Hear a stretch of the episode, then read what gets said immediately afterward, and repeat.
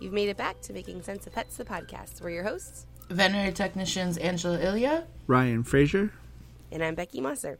Today's topic is a tough one to talk about, and it's kind of a downer subject, but as veterinary technicians, it's an important one, and we are here to help you through all aspects of owning your pet.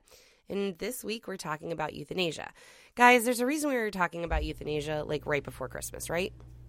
Yeah, I think that unfortunately, I don't know like what it is, but a lot of people end up having to say goodbye to their beloved pets uh, around the holiday season. It just seems like um, we see a lot more in the emergency room. We see a lot more um, pet loss in the ICU, and I'm not really sure like what what causes that. Uh, but definitely around the holidays, we do see an influx of uh, pet euthanasias. Yeah, I remember working in the ER where one one year over Christmas there was a day that we had on 19 euthanasias in one day, and it's wow. devastating to the owners and it's devastating to the staff. It's just a horrible time of the year for that. Yeah, my mom's a registered nurse. Um, um, you know, a human nurse. It's funny in the veterinary industry we always like specify and so she's a human nurse, and it, it felt very much the same for her um, in the human hospitals. And growing up, I can remember the holidays being really tough on her, and a lot of it was because there would just seem to be a lot of death and loss around the holidays. And I don't know, you know, I, I don't know any veterinary professional who doesn't feel like this is kind of the same thing. And so I guess with this podcast being geared to pet owners, it might seem like an unnecessary downer of a subject this time of year, but when we talked about putting this show together and when we talked about t- covering this topic, we felt like there could be more pet owners out there than not dealing with this right now. And so um, we feel like it's an important thing to talk about and to try to help support you through this time. Like Angie said, when you're saying goodbye to your beloved pet, or if you are, are thinking about this. So, um, before we started recording, I said I kind of want to cover this from an uplifting and informative and loving place. Um, Ryan, can you kind of talk about? Do you feel like, to the way I feel, as far as this, this is actually a gift um, that we give our pets, and that we can help our owners and our clients understand um, and feel a little bit better about this decision, whatever time of year they have to make it.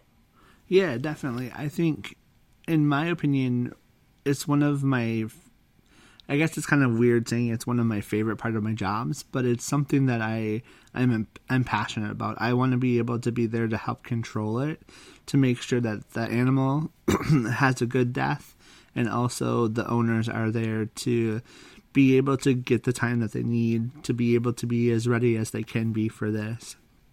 And I like to talk to the owners um, and try to help them figure out when's the right time to do it. So when I'm talking to them about euthanasia. I'm talking to them about finding maybe five or ten things that their pet loves to do. And then once you slowly start checking off that list, then you're getting close. You're getting closer to the time that it's ready. And for me, um, I would rather do it maybe a day too early than a couple days too late. And I, I love being able to talk to the owners about that and helping them find when it's right for them and when it's right for their pet. Yeah, I think um, the the five to ten things that your pet loves is something I I start with my clients when they're puppies or kittens and I say, you know, what are your pet's favorite things to do? And then every year on annual exams, I ask that question again. And it kind of helps me check the quality of life through the happy things that are going on in the household. And when when clients are able to think of fewer and fewer things, um, I start to switch over to happy days versus bad days. And so when we get to a point where we know um, our pets are in a hospice type situation and that we know the end or the sunset might be coming, right? And we're in that time frame but they they start to worry and wonder when because they don't you know there are going to be bad days I start to help my clients learn um, when they recognize that we are no longer maybe doing all of the things that we love and that we are are counting the days we have left. Tracking on an actual calendar, good days and bad days, can kind of I think help you get an overall vision of of how happy your your pet is um, on the day to day. Angie, in the emergency hospital, it can be a little bit different because uh, in a lot of these situations, I think we don't get the time to help them through getting there, right? Because we have this acute situation happening. so I think about these like 12, 13, 14, 15 year old, what we, you know, we, we know as our hemoabdomen dogs, like, like dogs that come in that have blood in the abdomen. It's usually caused by a bleeding tumor on the spleen. And now our clients are faced with putting their very old dog through a surgery that, that could probably go okay, but it's still going to be pretty rough. Um, to, you know, euthanasia right there in that moment because the pet is suffering. So it can be a little bit harder on the emergency side to cope with, right? Yeah, I think that we we deal with obviously sudden illness so there's like two types of pet loss i think one is the kind of slow roll like you've been treating an ailing pet and they're or they're aged right they're like 15 16 um, and then there's like the fluke death of a pet or illness of a pet where you have like a younger dog, maybe like even a puppy, um, who eats something bad, who slips the leash and gets hit by a car, who, um, you know, has some fluke uh, genetic mutation, like a, you know, a hole in the heart or, um, you know, a liver shunt, something like that.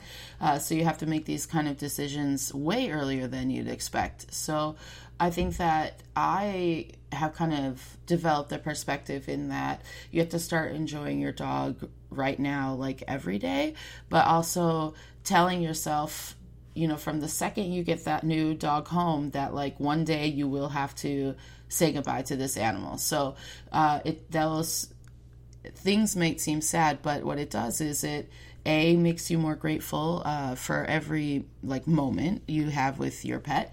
And b if the time comes you especially if your dog is older uh, you've kind of been mentally preparing yourself to have to make this decision, uh, perhaps thinking about what would constitute um, immediate euthanasia versus like let's try. Like if you have a hemoabdomen where your dog is uh, bleeding into its belly, are you going to cut it, um, or have you decided that that's too far for you to go? So setting up those kind of boundaries in your head, like yes, I would treat uh, cancer, or no, I would not do a $6,000 MRI. Like having those expectations set up from the moment you you get your animal is really helpful uh, for you, and it's also really helpful for your dog or your cat because then right away, if the doctor says, "Oh, this animal needs an MRI," you know the answer is, "I already know that that is not."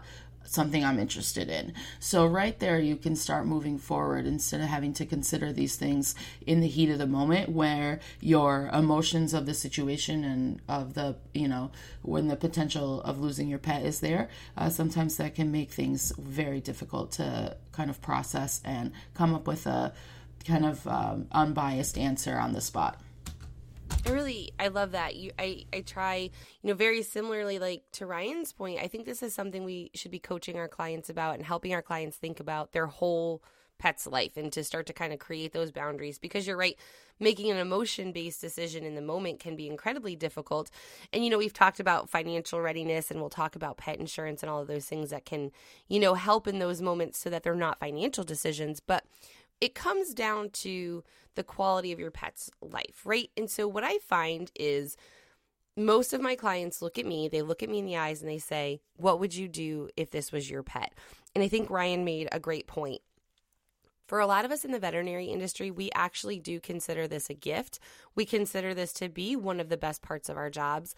And in fact, um, Dr. Dani McVety and Dr. Mary Gardner created Lap of Love, which is a hospice and home euthanasia based business. And that's all they do all day, every day, because at the end of the day, they they really do appreciate this gift that they know they can give the animal where suffering does not have to happen and peaceful beautiful passing can and so we do actually take this as an honor but I do know that when my clients look at me and say, you know, what would you do if this was your pet? They're really truly asking um, for us to tell them it's it's okay to let go. So how do you guys help your clients recognize the time that it is to let go and um, to to feel okay with that? How do you help them bring peace within that moment? Well, for me, a lot of the times it comes with kind of explaining a disease process or um, you know, when a pet presents at the ER or if they're diagnosed with something from a service, uh, and they're hospitalized in the ICU. A lot, I deal with a, a lot of patient visits and things like that. So the owners are consistently asking me like what should we do what would you do if this is your pet how does fluffy look today you know what do you think as opposed to yesterday is she eating like so i have to uh, really be the liaison, the voice for the animal a lot of the times between the pet and the owner. Even though this owner knows this pet way more than I ever will in the ins and out of, of this animal's life, I'll never understand. But the medical perspective and its life in the ICU, I understand a lot. So I spend a lot of time kind of explaining diseases and explaining um, the chances of survival, right? A lot of times I'm dealing with cases that uh, they don't have a good chance. You know, if your pet is diagnosed with a disease that only 10% of animals survive after spending five months in the hospital. You know those are kind of things that you have to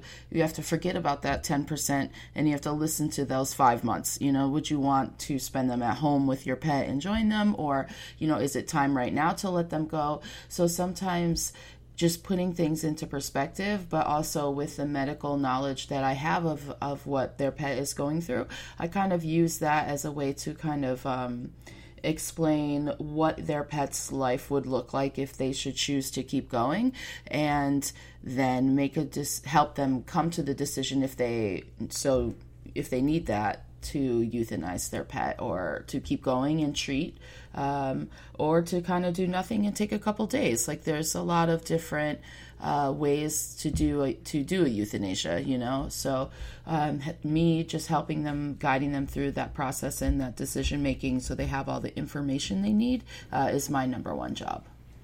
Yeah, and for me, working in internal medicine and even working in a day practice, you get to have these relationships with these people because we're treating things like diabetes, we're treating um, IBD, stuff like that. So we're seeing these patients for a, long time, um, and we're seeing them often for blood work and whatnot.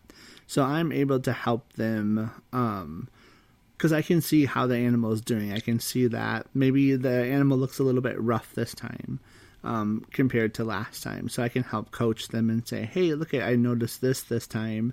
Um, let's keep an eye on that." And then I also, when we're getting closer to the end, I like them to be aware of the process.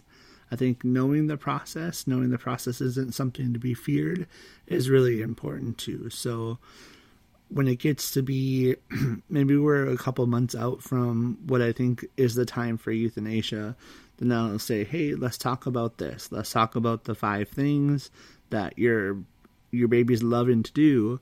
Um, and then when we check those off, then we're getting closer to the time this is what we're going to recommend doing. Um, this is the process of euthanasia. Um, this is what we can do after the euthanasia, um, and all of that.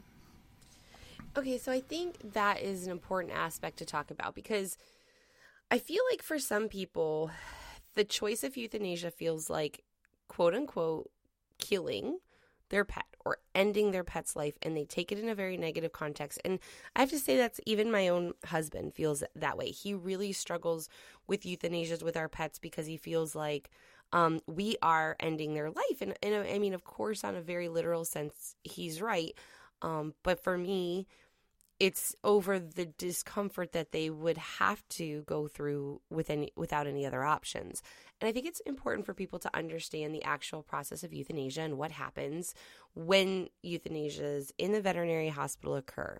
So, you know, understanding what that passing looks like. So, can you guys, you know, kind of explain a little bit about the euthanasia process, how it's done, and, and physiologically what happens? So, um, euthanasia at my clinic looks different depending on each case. Uh, sometimes we're doing it in a room where there's a lot of people, like where um, an animal is, say, on a ventilator or in an oxygen cage and is dependent on machines to kind of artificially keep them alive. So there's that kind of less public type of saying goodbye, uh, but we prefer and most of the time try to provide as, as close to as possible a private situation where the owner can come in and we have a couple little rooms um, that have like couches and soft lighting and that are like quiet uh, where they won't get disturbed. And i like to make a nice bed for the animal and i'll bring them in with a iv catheter in their uh, little leg and usually what happens is we are giving a sedative so we use um, an anesthetic agent uh, that will pretty much make them drift off into sleep where they are uh, pretty much in a surgical plane of anesthesia. So um, they're not feeling anything. They're just sleep. Like I've I've actually had this same drug during a dentist procedure, and I can tell you from personal experience, it's like the best sleep you've ever gotten. It's the most it's like floating on a cloud. It's amazing. Uh, and then we give them another drug that immediately and unbeknownst to them stops their heart. So it's a very quick thing and it's a very pain free thing. And they have no idea what's happening and they're just literally enjoying the best sleep of their life that they'll uh, never wake up from. So I, I like when the owners want to stay, I encourage them to hold their pets and talk sweetly to them as they're leaving. And then I always of course, leave the room after the procedure is complete uh, for them to spend some time alone uh, saying their final goodbyes. Yeah, I agree with with my clinic. It's it's pretty much the same thing. I love getting in there and setting up the room and just making it as comfortable as I can. Maybe having some soft music and then um, it all depends on your clinic. So some of them might not have access to some of the supplies that maybe a bigger specialty hospital has. Um, so they might not do catheters or something like that. So it might be a little bit different from wherever you are, but basically the aspect of things is all the same as what Angie just said. Yeah, and, and one thing I want to encourage um, clients and, and pet owners out there to do is to ask for what they need to make sure that the process is is going slow. Feel free to call the clinic and talk with them a little bit about it before. It's really nice if you have a relationship with a clinic. Um, but you know, if you, if you need more time with your pet, if you um, have questions, I, I, I, I have had situations where afterwards clients say, you know, I wish I would have known this, or oh, I wish I would have done that, or you know, whatever it is. So, if you have a need, please vocalize it to your uh, your veterinary staff. They want to make this as comfortable as a time for you, and your needs are really important because we know this is hard. Um, there are some options after euthanasia, and there's going to be different options at every veterinary clinic, and most veterinary clinics will um, let you know what they are. But Ryan, what kind of um, aftercare options do you guys offer for pet owners when they have, um, you know, their pet has crossed the rainbow bridge? Yeah. So um, what we have is you can definitely take home for burial, burial if that's something that you're interested, or you have the space to do that. Um, the other option is we have cremation. Um, and then my favorite op- option that's kind of newer, um, but we're in a bigger city, so maybe some of the smaller cities might not have that, is aquamation, um, where it is basically water that helps cremate the animal, like a really hot water, instead of doing the traditional cremation. It's better for the environment and um, the company that we have here is called Resting Waters, and it's such an amazing company. We That's got to crazy. go there. I actually never heard of yeah. that. I've not yeah. heard of that either. Y'all have to look into that. Yeah, it's really awesome. Um, they use it in human medicine too. Some of it is religion too. So some religions oh, you can't oh, cremate. Really? Oh. And unfortunately, there's not many options for pets like there is for people. So we took a tour of Resting Waters, and the facility is is basically like a little house. I personally think people who work for crematoriums are like angels. I think those people are angels. Like and I think they're like the most unsung heroes of veterinary medicine because they return these like the only thing you're going to have left forever. Everything from like the bag that they return the urn in, you know what I mean, to like how they put your name on it is so meaningful. Like they put a card in there with like a poem and some lavender and like, wow, you guys do an amazing thing and no one really cares, you know? Mm-hmm. Yeah. That's why like resting waters. So this company is they're two sisters that started this company and they're working on changing that aspect of pet loss. So they're using it more like human funeral home. So they have a staging area in there where you can have your dog and you can bring people in if you're not ready to say goodbye yet after the euthanasia. And you can go in there and they will host basically a wake for your dog, or you can bring your dogs in there so they can see your other pet yeah, deceased goodbye. and yeah, give that final goodbye. And they've even helped allow the owners to put the animals in the aquamation tank. Just the company is awesome awesome. The process is, I, I I'm going to do it for my dogs just for the environmental aspect of things and the way that they care for pets, even though they're not their own and they're deceased. They are so, so amazing to these pets. And I think that is really important. I think that the number one thing that, that owners, and myself included, have to deal with with euthanasia is you finally kind of have to hand over the last and final care uh, for your pet that will ever be performed to a total stranger. So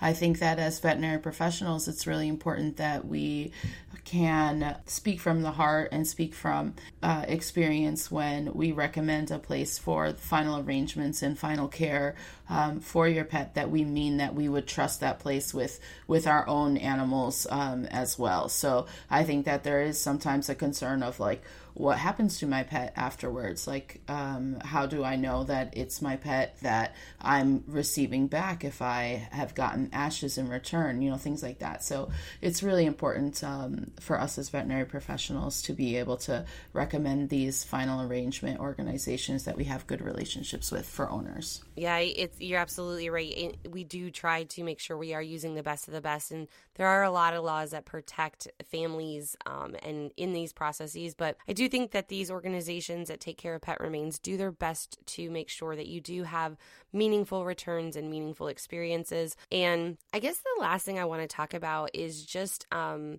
that grief, the, the the grief after losing your pet. And I just want to take a moment to bring significance to your fear of losing your pet if you haven't yet and you know that that time is coming. Um, and the sometimes i guess people feel a little bit ashamed or, or maybe don't have people around them that understand how like oh it was just a dog or whatever like that these are our family members. And and science has shown that losing a pet can be even harder than losing a family member. Yeah i i've definitely read those studies too. And just having somebody there that like for remington and me he's been here with me for the last 14 years 15 years um, and being by my side when maybe some of my family hasn't been or friends and that kind of stuff. Um, so the loss that I'm going to have for him when he passes is going to be hard. And it's going to be my decision, most likely, for when it's time to say goodbye. And that is going to take a toll, as it would on anybody. And if you are at a point where you have lost your pet and you're thinking about harming yourself or you just can't handle it, there is a number that you can call. It's the National 24 Hour um, Crisis Line, and that number is 1 800 273 TALK. So it's 1 800 273 8255.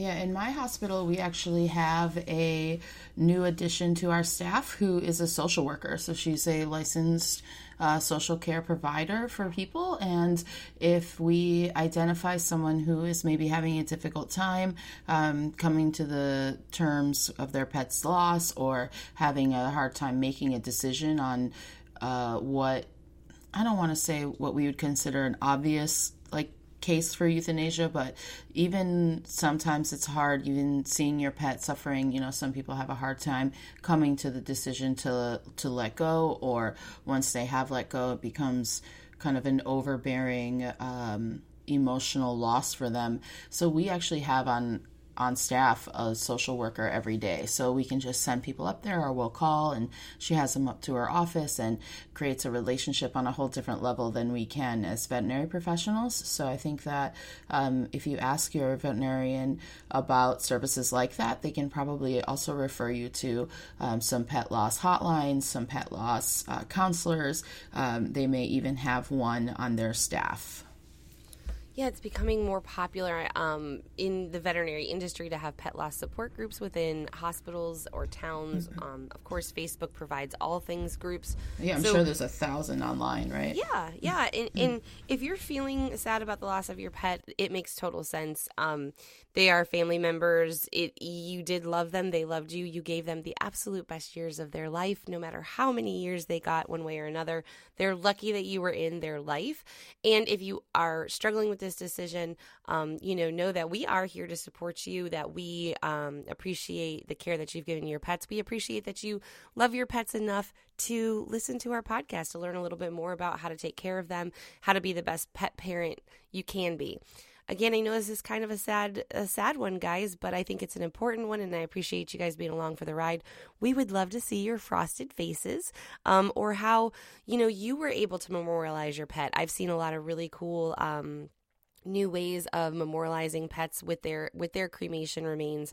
So things like vases and um, They do jewelry. really cool. Yeah, they do really cool uh, glass blowing now, where you can um, even make the paw print while they're still with you, and then you get like a blown glass image, like a blown glass paw back that are really cool. Or you can turn in the ashes into ornaments. Or uh, for you tattoo people, I'm a big tattoo person. You can even uh, get some tattoo artists to mix the ashes in the ink and memorialize your pet permanently to your body, which is something that's pretty cool and neat. Um, there's a lot of really amazing things you can do to memorialize your pet and to remember them and keep them around, um, you know, forever and keep them actually, you know, part of your daily life. So we'd love to see the creative things you've done. You can do that on our social media on Facebook and Instagram at Making Sense of Pets. If you have any questions or concerns, you can email us. Um, however, we do not give medical advice at making sense of pets at gmail.com. And you can find our website on makingsenseofpets.com. Make sure to like, subscribe, follow, share, tell all your friends about us on your favorite podcast platform.